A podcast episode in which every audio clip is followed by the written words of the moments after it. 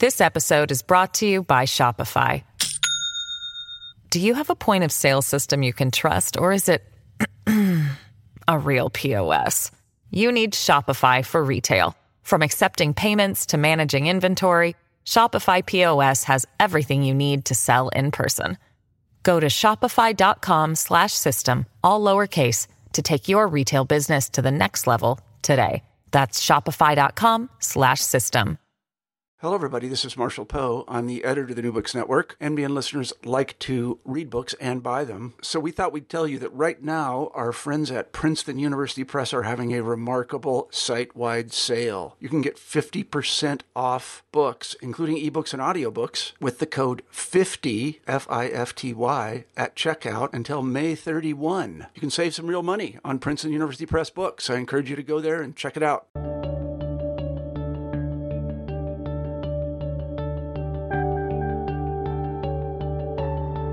Hi, everybody, and welcome back to New Books in History, part of the New Books Network series of podcasts. Uh, I'm on the channel today with Nancy Sinkoff, professor at Rutgers University, and we're actually talking about Eastern European and Jewish history together all at once uh, in her new book, which is an intellectual biography, the first comprehensive one of the historian Lucy S. Dawidowicz called From Left to Right Lucy S. Dawidowicz, The New York Intellectuals and the Politics of Jewish History. This is a book which is just released and published by Wayne State University Press in 2020. Welcome to our podcast, Nancy.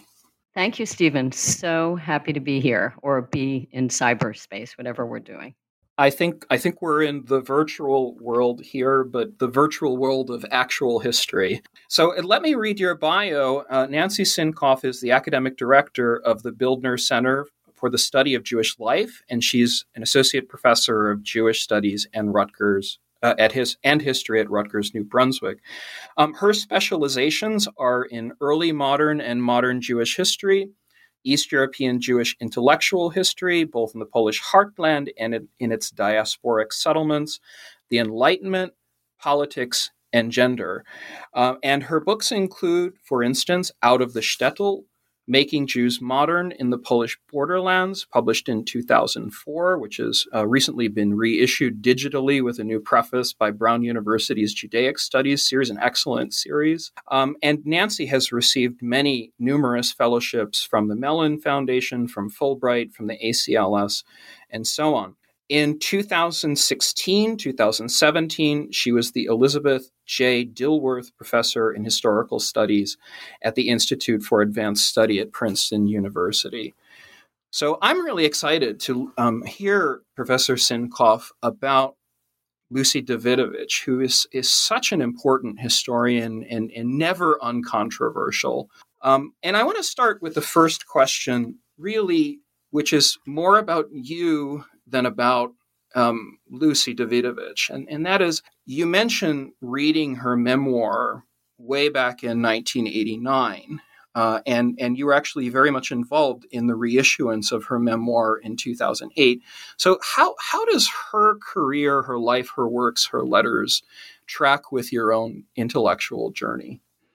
Well, thank, thanks for the question. Um, you know, I think that's always a big one for historians. You know, do we choose our subjects or do they choose us? And trying to really suss that out is complicated. In many ways, I this sounds perhaps odd to speak as a rational historian, but I think that in this case, this I was kind of meant to do this book. Um, I've always my work has always focused on the intellectual and cultural responses of the Jews of Eastern Europe to the modern period. That's that what has guided every everything I've written. that's a big, big topic. Um, it begins with the Enlightenment, with the late 18th century, when the Jew, when Poland is partitioned, and the majority of the Jews of Europe, who are Polish Jews, are thrust into an encounter with the modern state, both imperial and then sometimes the nation state, and begin this long process, as yet unresolved and unfinished, in becoming moderns and becoming modern Europeans. And then later, with the migrations and challenges to the 20th century, modern Americans and modern uh, Palestinian Jews and then Israeli Jews and modern Soviet Jews. So that's that's the arc of modern East European Jewish history, and that has always been what has motivated my historical research.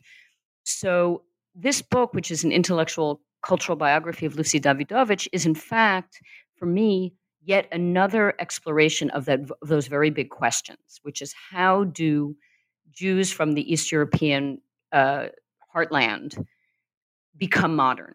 And in her case, it's in the 20th century. But the questions that I believe her life aunt tries to address, the life that she lived and she thought about, and the context around her are the same kinds of questions that have motivated my work as an historian when I looked at the 18th century. And those questions, and there are others, but some of the most enduring ones are what is the relationship to Jewish identity to Jewish languages, and particularly to Yiddish, which was the vernacular of the of the Jews of Eastern Europe, and the vernacular of Jews in the East European Jewish diasporas, whether they lived in South Africa, Buenos Aires, Winnipeg, New York, uh, Paris, you know, the Pletzel, wherever they lived, the Jews of Eastern Europe brought their language. So that's one question.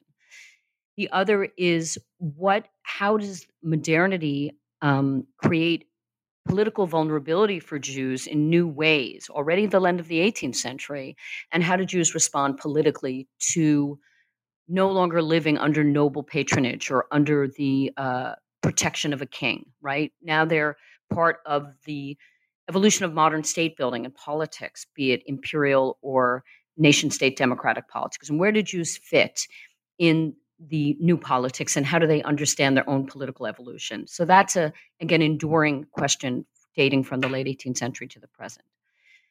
How do Jews maintain a sense of groupness, funny word, or collective identity or nationalism with a lowercase n, right? How do Jews retain their sense of a cohesive group identity in societies where the structure of politics and life uh, privilege individualism and the unhinging of collective ties? That's again an enduring question. What is the role of traditional Jewish life, of Judaism, in the shaping of modern Jewish identity? What, what does one hold on to? What does one discard as one becomes modern? So, all of those questions, and there are probably a few others that I could throw in, but for the sake of time, I won't. In my mind, those are the questions of modern Jewish life. They continue today, regardless of the creation of a sovereign nation state in the Middle East, regardless of the efflorescence of Jewish life in the United States. These are still, to my mind, the enduring questions that any Jewish intellectual or someone thinking about Jewish life in ideological intellectual terms is going to grapple with. And so Lucy Dawidowicz was a perfect vehicle for me to get at that question, at those questions.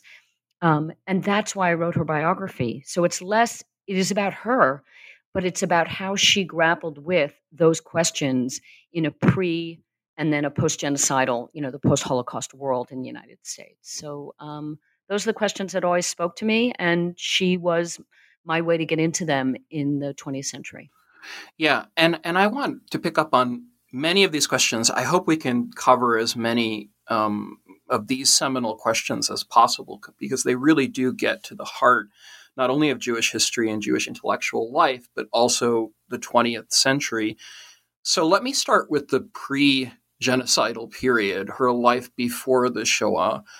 Um, what was her life like in interwar Eastern Europe as, as a Yiddishist and as the wartime researcher um, before she got married? Lucy Schildkret. What what did she do, and, and what was her, let's say, intellectual and political milieu like? So I think that you know you you said it quietly, but it's pretty important. She, this woman does not become Lucy S. Dawidowicz until 1948. So she's already 33 years old. So I think that's it's actually it's not just a, a hook; it's actually true. The Polish name that sort of defines her um, as the voice of the destroyed culture of Polish Jewry is a name that she gets only when she marries her husband, Shimon Dawidowicz, who was indeed a Warsaw born Yiddishist. Um, and he was a refugee. He left in 1940. He was a Bundist. He was politically on the left. And she meets him in the interwar year. Uh, excuse me, she, she meets him during the war years. I'll get to that in a second. And then marries him when she comes back from her second sojourn in Europe. So that's important. until from 1915 until 1948, she's someone else, if you will. She is Lucy Schildkret, or by the her Yiddish name, she's Liba Schildkret. And so the milieu in which she is raised is the milieu of immigrant New York, East European immigrant New York, and Yiddish culture. And the the book try the book positions her in converse in historical conversation with the famous male Jewish intellectuals, New York intellectuals, many of whose names are far better known than hers. People like Irving Kristol, Norman Podhoretz, Nathan Glazer, Lionel Trilling, um, Irving Howe, Alfred Kazin, Milton Himmelfarb to some degree.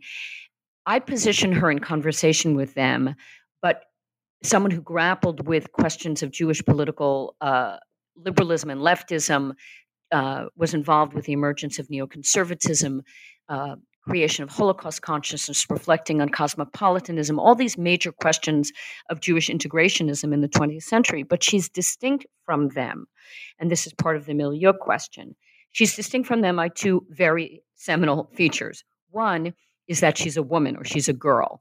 So her trajectory as a public figure is gendered, is shaped by the gender constraints that informed women's lives in the 20th century. That's A. And B, and as important, is that she's actually educated as a Yiddishist. So she's not merely someone, and I'm not dismissing those people, but she's not someone who absorbed immigrant culture just because it's around her, um, sort of in a passive way. Her parents chose to send her to a supplementary Yiddish school, which was affiliated with something called the Sholem Aleichem Folk Institute. There were four supplementary Yiddish school movements in the interwarriors in New York. Three of them were quite ideological. One was associated with the Zionists, it's called the Farband. The other was associated with the socialist movement, that's called the was the Arbeiter Ring, the Workmen's Circle. And the third was associated with the communists after the break with the socialists in 1921, and that was called the International Arbeiter Alden or the IWO. And all of these groups, particularly the Arbeiter Ring and the IWO, had a whole network of institutions that we would now call secular ethnic institutions. They were schools for their children, credit associations, summer camp, orchestras, a press, and all in the vernacular language of the Jews of Eastern Europe, that is Yiddish. The Sholem Aleichem Folk Institute was nonpartisan.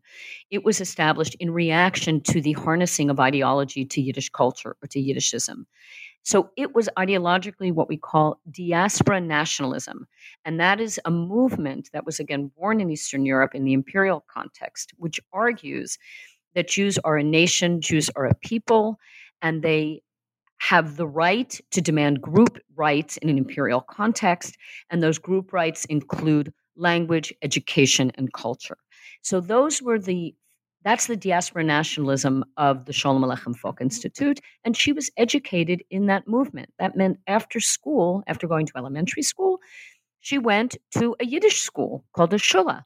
On the weekends in high school, she went down to Union Square from the Bronx to go to the Mittelschule, the high school and she went to the summer camp and she was a counselor there and the camp the camp was called camp Boiberik, which was named after a, uh, a place in Sholem Aleichem's fiction and camp Boiberik in her years was completely in yiddish right? This is a summer camp where kids spoke danced laughed you know and had romances all in yiddish. So this shapes her and she chooses to have it part of her life and i think that that makes her very distinct from this other group, this male, it happened to be men, the male group of New York uh, intellectuals, for whom Yiddish culture was much more passive.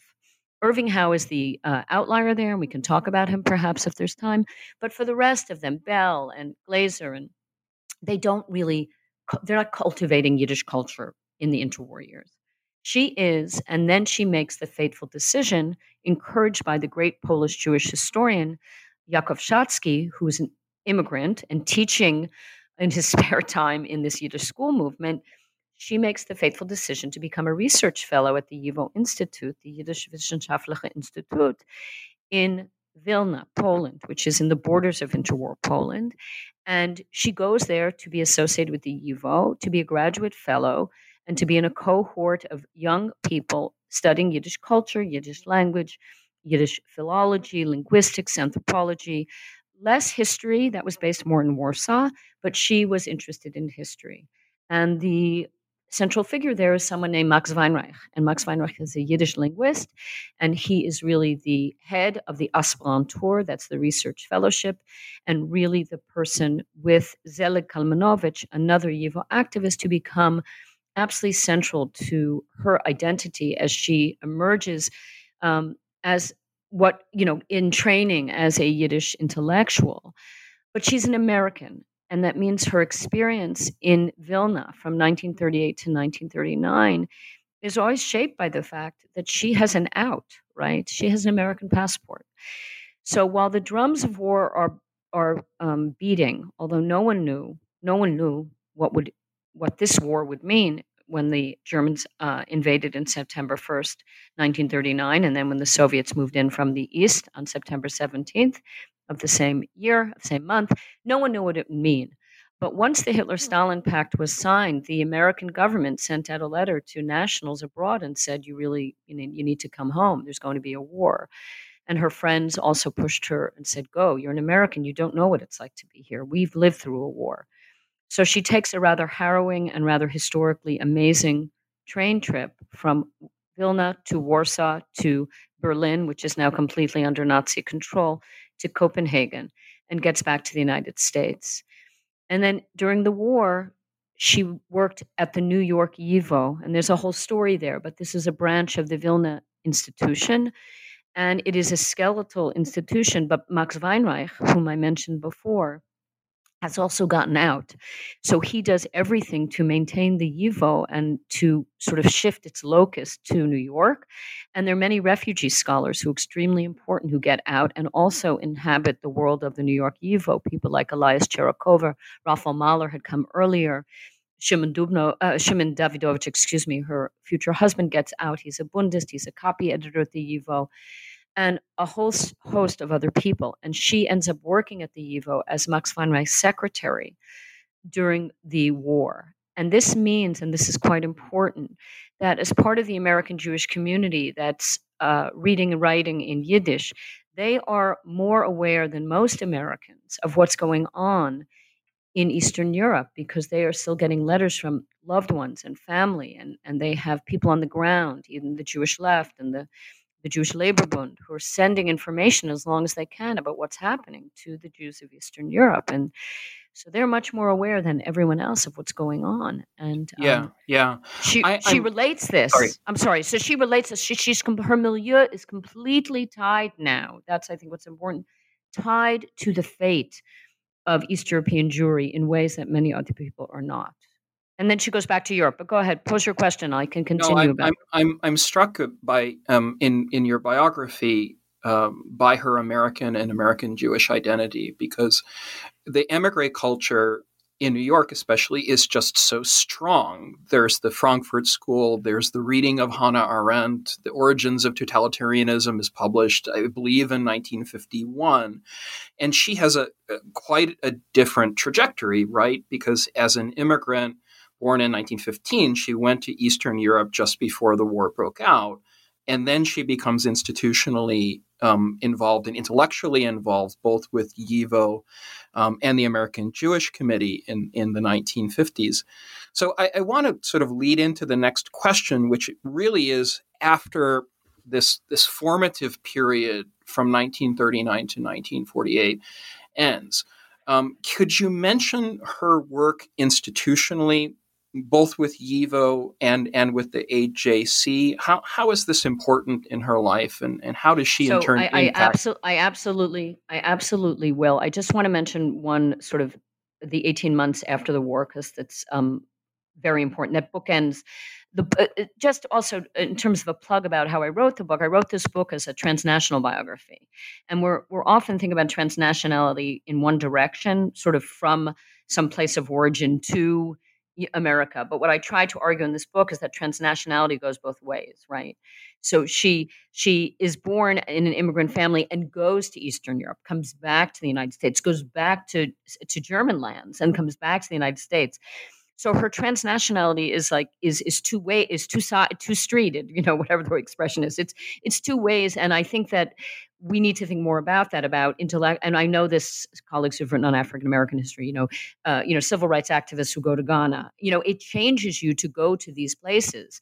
Um, it affects the way you read the history of your own homeland. I would I argue in the latter part of the book this is going off into another tangent, forgive me, but that she sort of misreads America because of her East Europeanness later in the later in her life. But getting back to um, what I wanted to mention, so after when you know, so in 1943, um, and this is very significant, you know, the destruction of the Warsaw Ghetto, you know, she, everyone at YIVO, you can imagine what it was like for them. Shimon Dawidowicz, her future husband, had a wife and two children. His daughter was a ghetto fighter you know, and and they realized that they had all perished. And there's an important beginnings of this commemorative process, which people don't realize already during the war. People who Yiddishists and Jews from Eastern Europe were aware of what has happened. They already are starting to to commemorate what they called was the Horben, right, the the, the destruction. She goes back to Europe to work with the Joint Distribution Committee. And this, in some ways, is going to play uh, a link into the American Jewish Committee work because the Joint is the American Jewish Joint Distribution Committee. And it was formed already. Uh, um, or much earlier during World War One, and it's a tra- it's a global Jewish uh, help organization. And um, when she gets to the American occupied zone of post war Germany, she's working with a whole host of uh, mo- many women, actually, very interesting, from all over the Jewish world who've come to help the refugees. And this is a very important uh, part of her life because she, first of all, has the direct encounter with survivors, some of whom are Polish Jews who have survived in hiding, some of them been through the camps, some of them were in Siberia. Um, and also, she, her, she's working under the auspices of a sort of an official NGO in the American zone, which means she's almost like a civilian uh, army person, you know, sort of a lay army. You know, she's got a uniform, it's all very uh, structured. So she's not inducted into the army like men were, uh, but she's sort of acting in that way as sort of part of American. Um, I, I I'm loath to say imperial power at this moment, but in in that structure, right, of the post-war years and but she's working directly with refugees and she begins to help the historical commission. She does translations from yiddish. So all the activities that make her will make her a fine historian later and particularly the idea that the voices of the victims themselves must be heard already is in that's happening in these it's a nascent form of that training. And she's also interestingly in the british zone um, of post war Germany where the refugees from the Exodus are disembarked. And she actually chooses not to write about that in her autobiography, which is, raises very interesting questions. She ends her autobiography with the rescue and salvaging of Jewish cultural treasures that belong to the YIVO and to the libraries of Vilna and their shipment back to New York, which is going to create the repository of archival riches now in New York from East European Jewish past, and she is seminally important in that activity. So all of this is is the first two parts of the book. Part one be an American, part two becoming a European. That's how I write the book. Part one is, you know, American immigrant daughter, and two is to Europe. But then she comes home in 1947 and marries soon thereafter. And then I, the next section of the book, part three, I call Becoming an American, even though, of course, she holds an American passport, but she becomes an American. Now, why do I say that? Because she goes to work for the American Jewish Committee. The American Jewish Committee was one of, um, after the JDC, one of the most important Jewish advocacy agencies in the United States, but it was founded by Jews of Central and German culture. It is an organization that is denationalizes with a lowercase n the Jewish experience. They view Jews as a religion. And this was part of the modernization of German Jews in 19th century Europe, where you have the beginning of the separation of church and state, a slow, steady process, finally, of political emancipation in German lands in 1871. And Jews of German origin or German descent do not view their Jewishness in ethnic uh, secular terms, or not what we in Eastern Europe would call a national term, right? They view it as a religion. Jews are a confession. They're nationally American and they're confessionally Jewish. And we see this in France. I mean, I, there's a long history to this. But that was the world that she inhabited. And here she is, an East European Jew for whom Jewishness is ethnic and cultural and Yiddish speaking and civilizational, if I can I imagine she felt like a fish. Yeah, I imagine she felt like a fish out of water, a little bit. Is she is she is she religious in that context, Nancy? Uh, no, no, that, no, no, that's no. it's a really hard thing to answer because she is insisting on the voices of, of Jewish people as a group. So, does her Right. modernization become a turn toward religion, or Only what is later, the what is what is the evi- what does the evidence show for that? Yeah, so it's only later. In terms of her own personal, like the most interior part of her life, she is disquieted, I would say, already in the interwar years by the assumption that secular Jewish life has a future. Because the evidence that she sees in Vilna, and we know this true of New York as well, you know, the Jewish immigrants who were secular, the next generation of children did not have the bedrock of secularism that they did and the obstacles to integration, at least in the New York diaspora, are much lower. And um, Yiddish language is being assimilated into English in the American context. In Poland, Jews are Polonizing linguistically, right? So the future, Max Weinreich already, everyone is aware that the children, and you know, if you're a Jewish kid in 1938, you may or may not really know Yiddish. You're probably going to, you could be going to a school that's instruction is in Polish. So, um, so the question of the viability of the secularist project based in Yiddish language and culture for the Jewish future is already um, thoughtful people, I would say, are examining that, and thoughtful people that she cares about, particularly Zelig Kalmanovich and someone named Leba Schleyer.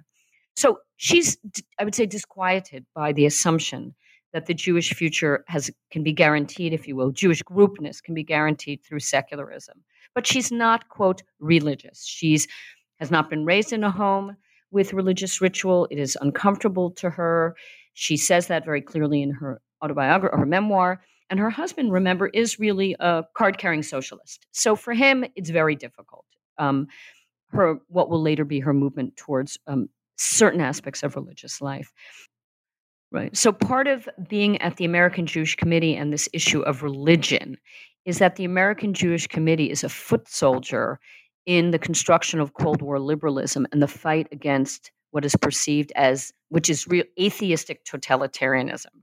Right. So the Soviet Union is not only the enemy because it's anti democratic, right? It's the enemy because it's a language that's faithless.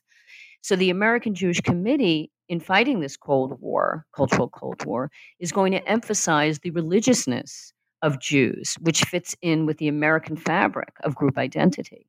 So I imagine that Lucy Dawidowicz is absorbing all of this, even if it's quite unfamiliar to her. She's not someone who, who, from her background, would have associated Jewish religion as the defining feature of what Jews should do and be. But she's in an institution where that's how Jewish groupness is understood. And it's understood as being harmonious with American liberalism. So um, the American Jewish Committee is involved with fighting the fight for the separation of church and state because they believe that religion is something that people should do, the state should not do it. But America allows it to flourish. So that's what they support. And she's doing a lot of the research on the court cases in the 50s that are church state court cases, which have to do with release time, federal funding for textbooks, um, school vouchers. Many issues that we see playing out today are being negotiated in the courts already in the 50s in the context of the Cold War. So this is really where, again, where I argue she becomes an American because she supports the separation of church and state, but is beginning to identify religion as a marker of group identity and the necessity of Jews to pay more attention to supporting religious life, which is antithetical to her secularist background. She's also a fierce anti communist, which she already was after her youthful dalliance with the Young Communist League. The Moscow trials seem to have, you know, expelled her or propelled her out of that and then living in Vilna, living in Vilna with people who'd fled the Soviet Union, she just hates the Bolsheviks and and and also believes that Bolshevism and universalist uh, ideology doesn't allow for Jewish distinctiveness. So she is an anti-communist, and she's also very involved with the American Jewish Committee's civil rights agenda, which is extremely powerful.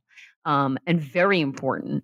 Um, the whole idea of intergroup relations, that America will be good for Jewish integration if Jews fight on the behalf of other minority groups. This is a um, uh, fundamental component of the American Jewish Committee in those years.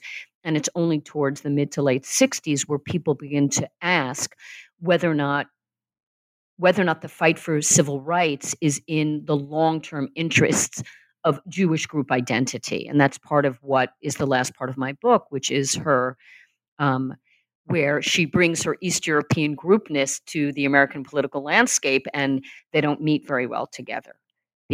This episode is brought to you by Shopify. Do you have a point of sale system you can trust, or is it a real POS? You need Shopify for retail. From accepting payments to managing inventory, Shopify POS has everything you need to sell in person. Go to shopify.com/system all lowercase to take your retail business to the next level today. That's shopify.com/system. So, so that yeah, so that's where I, where I really um, want to talk about a lot of the relationships that she had and, and the network that she had within the New York community, especially um, because at one point in your book, I, I found this fascinating. Um, you describe her as an intellectual tomboy, so there is this process of professionalization for her when Holocaust history really takes off through the 1960s and 1970s, she is becoming a professional woman. And at the same time, she's also a professional woman who shuns slogans like in the 1970s, the personal as the political. Um, and in her relationships, I don't know, I correct me if I'm wrong, but I see almost like concentric circles to her life. Like there is an there is an inner circle of friends she cares about them dearly, and then there's kind of like an outer circle of intellectuals and and, and, and intellectual acquaintances, some of whom are allowed into her her innermost circles. Can you talk about then her her relationships as you see them through her writings, her letters, and, and maybe what what changed about them through the 60s and 70s? Well, first of all, I, really want to th- I want to thank you for that question because I think, um, in a way, if that if I had posed that question the way you just did, which I want to again give a shout out for it, I wonder, I wonder if the book would look different. Um, so that's interesting to me to think about that, like the, the road I didn't take, so to speak. Um, I, I, think these relationships are extremely important to her, but I didn't really write a book about it. It's more implicit than explicit. Um, but I think she, but I think you're 100% right. Is that certainly from the mid 60s until her death, or, or, uh, or particularly after the death of her husband, he dies in 1979. Her intimate circle becomes smaller, right? Her intimate circle becomes smaller. There are people whom she trusts, and she's a wonderful friend too. I mean, I've I did interview people, and people talked about what what an incredible friend she was. If you were beloved by her. And then there are the associates, and then there's the world, um, the bigger world. And the bigger, you know, the bigger world in the late 60s, early 70s becomes a world that she thinks is uh, deeply problematic. So she's so critical of the new left, critical of the counterculture, critical of feminism, critical of the perception that the academy is taken being taken over by what was then they didn't call it political correctness, but an agenda of grievances. So these things are she's displeased with those things, and they uh, lead to again a sort of inwardness and also a right her right wing shift, right to defending you know the the sort of the good old days of sort of meritocracy and universalism and a canon and things like this. So um, I, I, think your insight about that is is right on. I I would say that um, her relation she her relationships she she seeks in some ways male uh, father figures throughout her life, although she has some very close female friends. I don't want to say she doesn't, but the men the men in her life were were the the father figures were extremely important. So her father, she was closer to her father than to her mother, but it, she had a difficult relationship with her mother, but her father a closer relationship, and I think he was more she mourned him more. But when I think about her whole life, she was extremely attached to Max Weinreich. She was extremely attached to Yakov Shatzky. She was extremely attached to Leibush Lehrer, extremely attached to Zelig Kalmanovich in Vilna. Um, and then after the war, she marries her husband. Again, he's 20 years older than she is. So she marries Shimon Dawidowicz. Again, an older Jewish man of East European um, origin. And then at the American Jewish Committee, she befriends and becomes very close to Milton Himmelfarb, a very important uh, uh, writer uh, and researcher uh, at the committee. Norman Podhoretz, who is the editor of Commentary Magazine, which in its heyday was an extremely important um, magazine of Jewish culture, life, and politics. And she wrote lots and lots. She wrote over 50 articles for commentary. She gets to know the sociologist, Marshall Sklare, very important to her in terms of introducing her to thinking about American Jews and sociology. Um, all of these men are extremely important to her. And then as she moves towards a more conservative or religiously inflected or observant inflected life, certain rabbinic figures. Um, well, Abraham Joshua Heschel, by the way, whom she knew as a refugee who was involved with the YIVO and Yiddish when he first came to this country, later becomes not only a civil rights activist, but an instructor at the Jewish Theological Seminary. Heschel is very, very important. But she also becomes very close to someone named David Mirsky, to Gerson Cohen. David Mirsky is at Yeshiva University, employs her to start teaching the first courses in 1969, what later became courses on the Holocaust. Um, David Mirsky is very important to her. Gerson Cohen is the chancellor of the Jewish Theological Seminary, Rabbi Saul Berman, Rabbi Harlan Wechsler. So she, throughout her life, I think she's looking for certain kinds of father figures, and those relationships shape her, and she chooses them. You know, she chooses people whom she respects. But she does have a cohort of female friends, so I don't want to dismiss that. Um, she has a lifelong friendship with a British doctor whom she met in the DP camp, someone named Pearl Ketcher, extremely interesting woman who lost her husband to natural causes, but during World War II. Pearl um, emigrates from uh, after working in the DP camps to to uh, mandatory Palestine, and then lives in Israel her whole life. Her brother Moshe is a journalist. Her another bro- brother starts the Israeli press agency. So these are sort of founding founding individuals. Pearl and Lucy are lifelong friends. I have you know scores of letters between them, and she she also becomes friendly with uh, sort of an important group of what I would say um, female uh, writers who tend towards the right right wing perspective. Cynthia Ozick, Ruth Wisse, uh, Joanna Kaplan, um, Norma Rosen, Jewish writers who are writing about the Jewish experience, writing about America, um, and they're not public intellectuals because they're literary figures, and they are sort of her inner. And Francine Klagsbrun, very important, Francine Klagsbrun. These are these are relationships that are very important to her. So um, I, I hope I addressed your question about these relationships. Yeah, let's let's let's talk a little bit about um, her work. So it, I think the relationships are extraordinary, and I'm very glad for our listeners here on New Books Network that that Wayne State University Press published the letters. There is a magnificent appendix in your book. Um, including correspondences, which are, are, remarkable, including like with Albert Einstein. Um, so you know for future researchers who are um, looking into everything uh, that she wrote aside from the autobiography that that's that's excellent. I think that's wonderful for, for both students and, and for researchers. Um, i do want to ask about holocaust history and historiography and this this really is you know about her belligerence and and and her writing with commentary and and maybe steadfastness could be the right word. Stodginess has a bit of a negative connotation, but but you know, I, I mean, she does through the 70s and, and especially when she becomes involved in the creation of the US Holocaust Memorial Museum, have a number of very important quarrels um, with Holocaust historians. So, how how does your reading of her earlier life, becoming European and becoming an American, then dovetail with her later reputation as a as a Holocaust historian and historiographer of a particular school? Um, well, I think it's you know it's all I, I, it's all of a piece. You know, this is always the risk one runs as as a historian, right? Do we see contradictions or do we see seamlessness? You know, and sometimes I think it's temperamental, right? Um, certain scholars see, you know, always see um, the fissures, and others see um, coherence. Um, I, you know, I guess guilty is charged. I, I tend to see uh, coherence. In in Lucy uh, Dawidowicz's case, I think the best way to understand her, and I've I've have a chapter coming out um, t- entitled this way.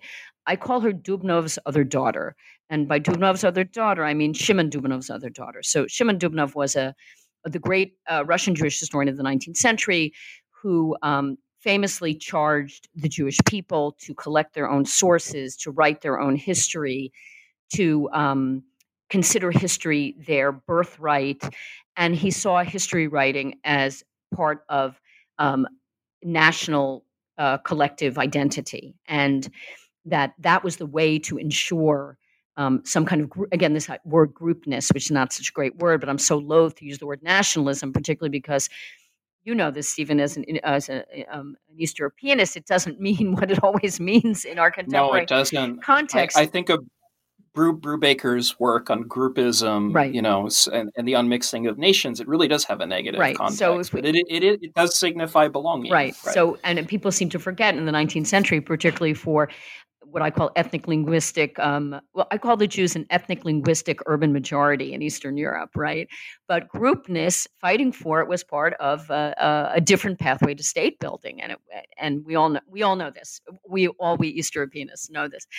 So I mean, so and Dubnow is a liberal. He's a liberal politically. He actually has great. Um, he has great hope for what's going to be the playing out of Jewish history in Eastern Europe, which is why he stays. I mean, Dubnow could have left, and he stays, and and then tragically he's murdered in the ghetto of Riga at the age of eighty. So I mean, he's he's the great example of a of a um, a devoted liberal and a devoted modern Jewish nationalist with a lowercase n, and who had utter faith in the possibility of the diaspora and utter faith in the possibility of Jewish collective identity, and that's that's what motivates her that's what she does as an historian. And I think that that's that's where we looking back, you know, people say, well, should we read her books now? You know, what what do they teach me about the Holocaust? Well, I still think they teach one facts things about the Holocaust. But I think more importantly, they teach us what it was like in her moment to write a history of the Holocaust that included the voices of the victims you know, we take it for granted now. I mean, now, you know, we've kind of gone full circle where we think testimonies are authentic. Well, I don't need to tell you that after the war, most people working on on the destruction of the Jews thought testimonies were too selective or they were biased or they were problematic. I mean, I have a colleague I have a colleague who is a really fine historian who wrote, you know, an article about the one of the survivors of Babi Yar, the the the two day massacre, three day massacre of the Jews outside Kiev. 33,000 Jews were mowed down. Dina Prochnocheva, I don't want to get her name wrong, survives. She gave her testimony 12 times. There are contradictions. So the question is, you know, how legitimate is it? From my own perspective, she may have, in this case, the testimony may have made mistakes here and there, but certain things are consistent in the testimony, and therefore we should take as fact, quote unquote. So Lucy Dawidowicz very much influenced by Dubnow influenced by the historian Philip Friedman, who I haven't mentioned here, and I should. He's a survivor historian, extremely important, although they tangled personally. You know, he survives um, in, in Western Ukraine and goes on to be involved with the historical commissions in the DP camps, and then he emigrates from Eastern Europe to New York and works with Salo Baron, also a very important historical figure for Lucy Dawidowicz. Um, they all uh, philip friedman argued for writing history of the holocaust from the perspective of the victims using jewish sources what he called judeo-centric sources. And this is in contrast to some of the more famous books that are being published in the 50s and 60s um, and not to disparage them but they have a different project. And i'm thinking of raoul hilberg's the destruction of, of the european jews which by the way lucy dawidowicz thought was an excellent book for what it was trying to do in it. I was surprised by that. Right. I, it really was. Right. Yeah. But she Um, resents when he reissues it. Her problem is his reissue. So that book has a long and storied history. Hannah Arendt, by the way, was the reader on the book and gave it the kibosh. That itself is a fascinating story. But when you think of Hilberg, Hilberg is a painstaking, meticulous, I guess, uh, extremely thorough investigation of what we would call the Nazi machine of death, right? That's what he does. Millions and millions of archives that he looked at. But he's interested in the perpetrator. What, how does a modern state do what it did, right? And he does it in an extraordinary way before anyone else did. I, I do have I do have to ask Nancy. I wonder with Holocaust historiography because she died in 1990, how she would have read some of the major works in the in the 90s and 2000s. So how she would have responded, let's say, to Browning, Christopher Browning, or to um, Goldhagen or to Jan Tomasz Gross. How how do you think she would have reacted to that? Well, to Browning, we actually have um, evidence. And I, you know, partly because I'm not an historian of the Holocaust, it may seem strange. That's really not what I am. I mean, I did deal with. I did deal with her in the book. I do treat her Holocaust historiography, but I treat it as she's the American link in this Dubnovian tradition. And so I speak about the Golden Tradition, her first book, which is autobiographies and excerpts of Jewish first person accounts, Jewish culture, as her representing Eastern European Jewry. That's what I call that chapter. And then I talk about the war against the Jews, 1933 to 1945, her major work. I call that defending Polish Jewry. So I, w- I would argue that there's a, you know, she has a, a bias. I mean, we all do, but her, her project is to commemorate the East European Jewish past, to tell it what this civilization was like. She wants it to be a usable past for diasporic Jews, particularly American Jews who know nothing of the great civilization. That is, I think, what she's setting out to do. And I talk about her that way. You know, she reads, I think she reads his dissertation or she reads the manuscript and she doesn't, she doesn't like it. She doesn't like it. And I would, I, to be fair to me and to be fair to her, I would have to sort of revisit it and it would be something to talk about at another time for me to think about, but she doesn't like it. Um, about Goldhagen, I, I am. I say in my epilogue, what I, I do ask the question: What's the what's the relevance of her intentionalism, a word that we haven't used here, her intentionalist view that the Holocaust, you cannot understand the Holocaust and the destruction of the Jews of Europe unless you understand the um, tenacity of modern anti Jewish hatred, anti Semitism, which is embedded, she believes, in Nazi ideology from the get go and in Hitler from the get go. She believes that ideas and men in power are some of the most significant, if not the most significant, motors of history. So she rejects structuralist or what was then called functionalist views of the unfolding of the war and of the final solution. So for her, ideology is what one needs to look at. And therefore, you look at Mein Kampf and you look at the prophecy in 1939.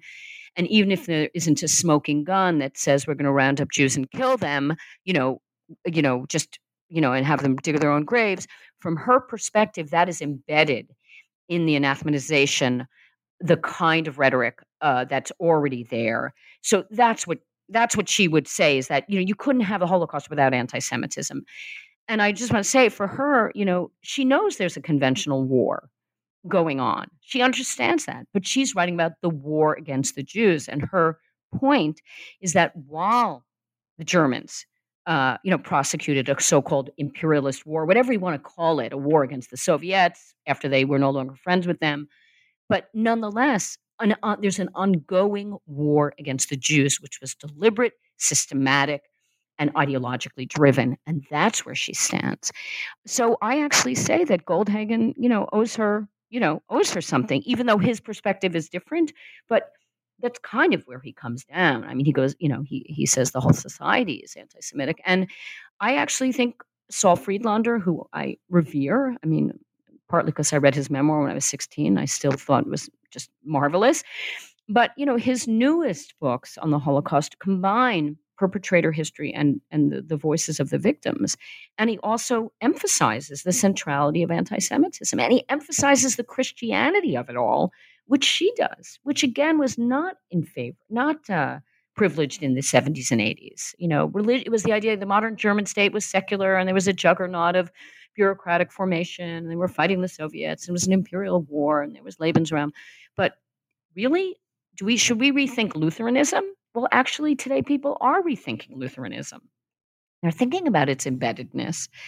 So I think um, even if her craft of the 1970s doesn't meet our standards archivally today, doesn't meet our linguistic standard. You know, all look, the field has grown and and we have archival um, access in ways that we didn't, whether it's digital or in situ.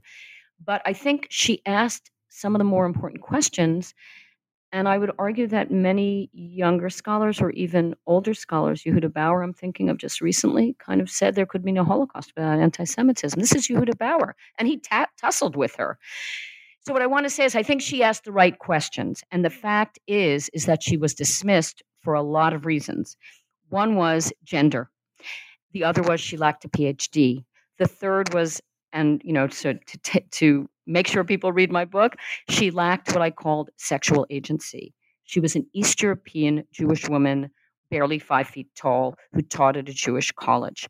And that is not what gets you on the front page, although the war against the Jews was reviewed on the front page of the Times. But that's not what got, gets you on the front page of academic institutions today. Yeah. And do you see, as a last very short question, um, when you talk in the, toward the end of your book about her urgency or advocacy um, urging Jews to join the Republican Party.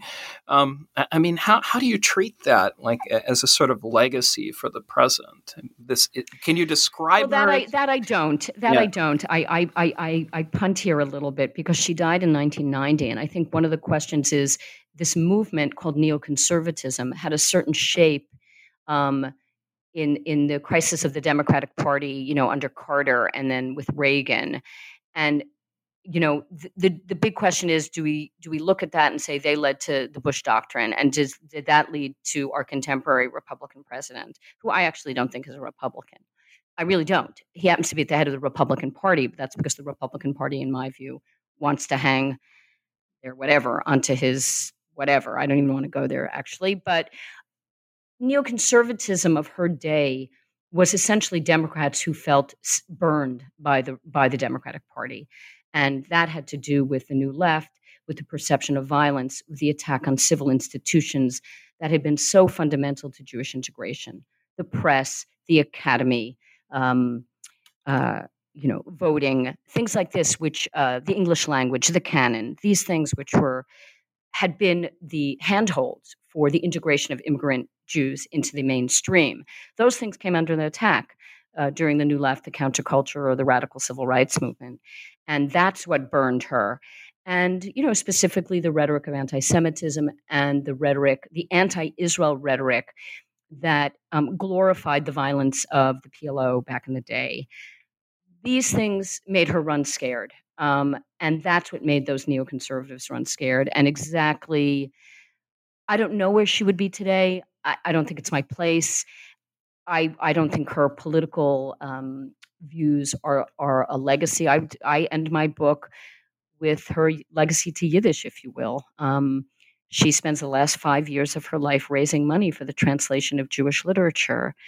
And I will uh, tell you that just this year, the great memoir of Glickel, 17th century uh, Ashkenazic woman from who lived in the city of Hamelin in German lands, that great memoir that we have, which we never had a good English translation, was recently issued in English based on a fantastic scientific bilingual Hebrew Yiddish version. And the funds for the translation of Glickel's memoirs were provided in part by Lucy Dawidowicz's Fund for the Translation of Jewish Literature. So I guess that's the part of her legacy that I think is very worth holding on to. Yeah, and, and that's a remarkable tradition that, that I wish in some ways that it would be in your title, Lucy Dawidowicz Yiddishist, because it, it is such an integral part of her I- identity. Um, so we've been talking with Nancy Sinkoff, who uh, is a professor at Rutgers University. Uh, I'd like to give you a chance to answer our, our traditional question here on New Books Network. So, uh, takeaway points of the book, hopes for your listeners, and what you're working on right now.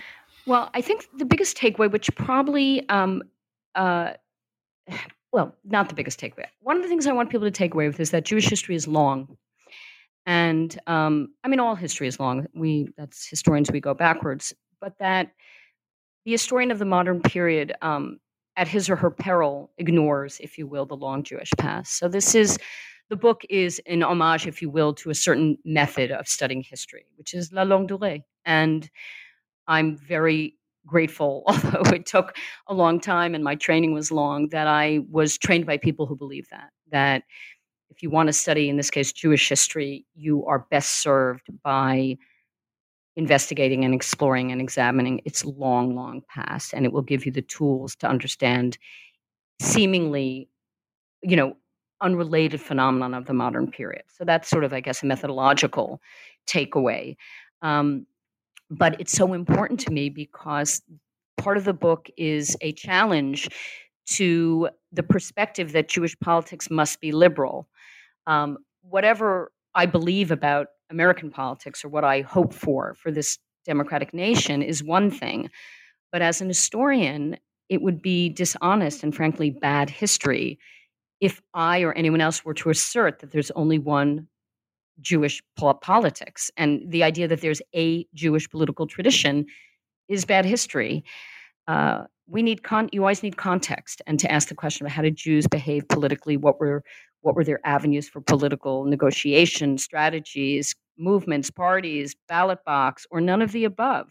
So you know that's a takeaway, sort of again as a large you know a big takeaway people need to think more in a more sophisticated way about the way that we perceive jews and politics so if they see movement of certain groups of jews to one way or they interrogate the politics of the modern state of israel there's nothing un-jewish about those things. They may be politics you disagree with but not on the grounds that they're not jewish because there's no essentialized jewish politics. So that was that was important to me. It is important to me. Um, uh, what's the other takeaway? I don't know. You know, uh, archival history is the best, but you better be prepared for a long haul. better be prepared for a long haul because you don't know what you're going to find in the archives. And if you're like me, you go down a lot of rabbit holes. It's just what what I do and and that seems to be the the perfect sort of moment in our you know post truth universe to insist that people go back and read the documents and read them in all of the languages and all, all of the places, especially if you have a biography. Um, I want to thank Nancy Sinkoff for joining us today. I'm your host, Steven Seegel, on the New Books Network here at new books in Eastern European studies. Uh, Nancy Sinkoff is professor of history at Rutgers University, New Brunswick, and she is the author of, of what I would call the most comprehensive and, and I think fascinating intellectual biography I have read. Uh, it is called From Left to Right Lucy S. Dawidowicz, The New York Intellectuals and the Politics of Jewish History, uh, published by Wayne State University Press in 2000. 20. I want to thank you and congratulate you on the book today. Thanks so much. I'm very pleased, I have to say. An unusual posture for me, but yes, I'm pleased. Thank you so much.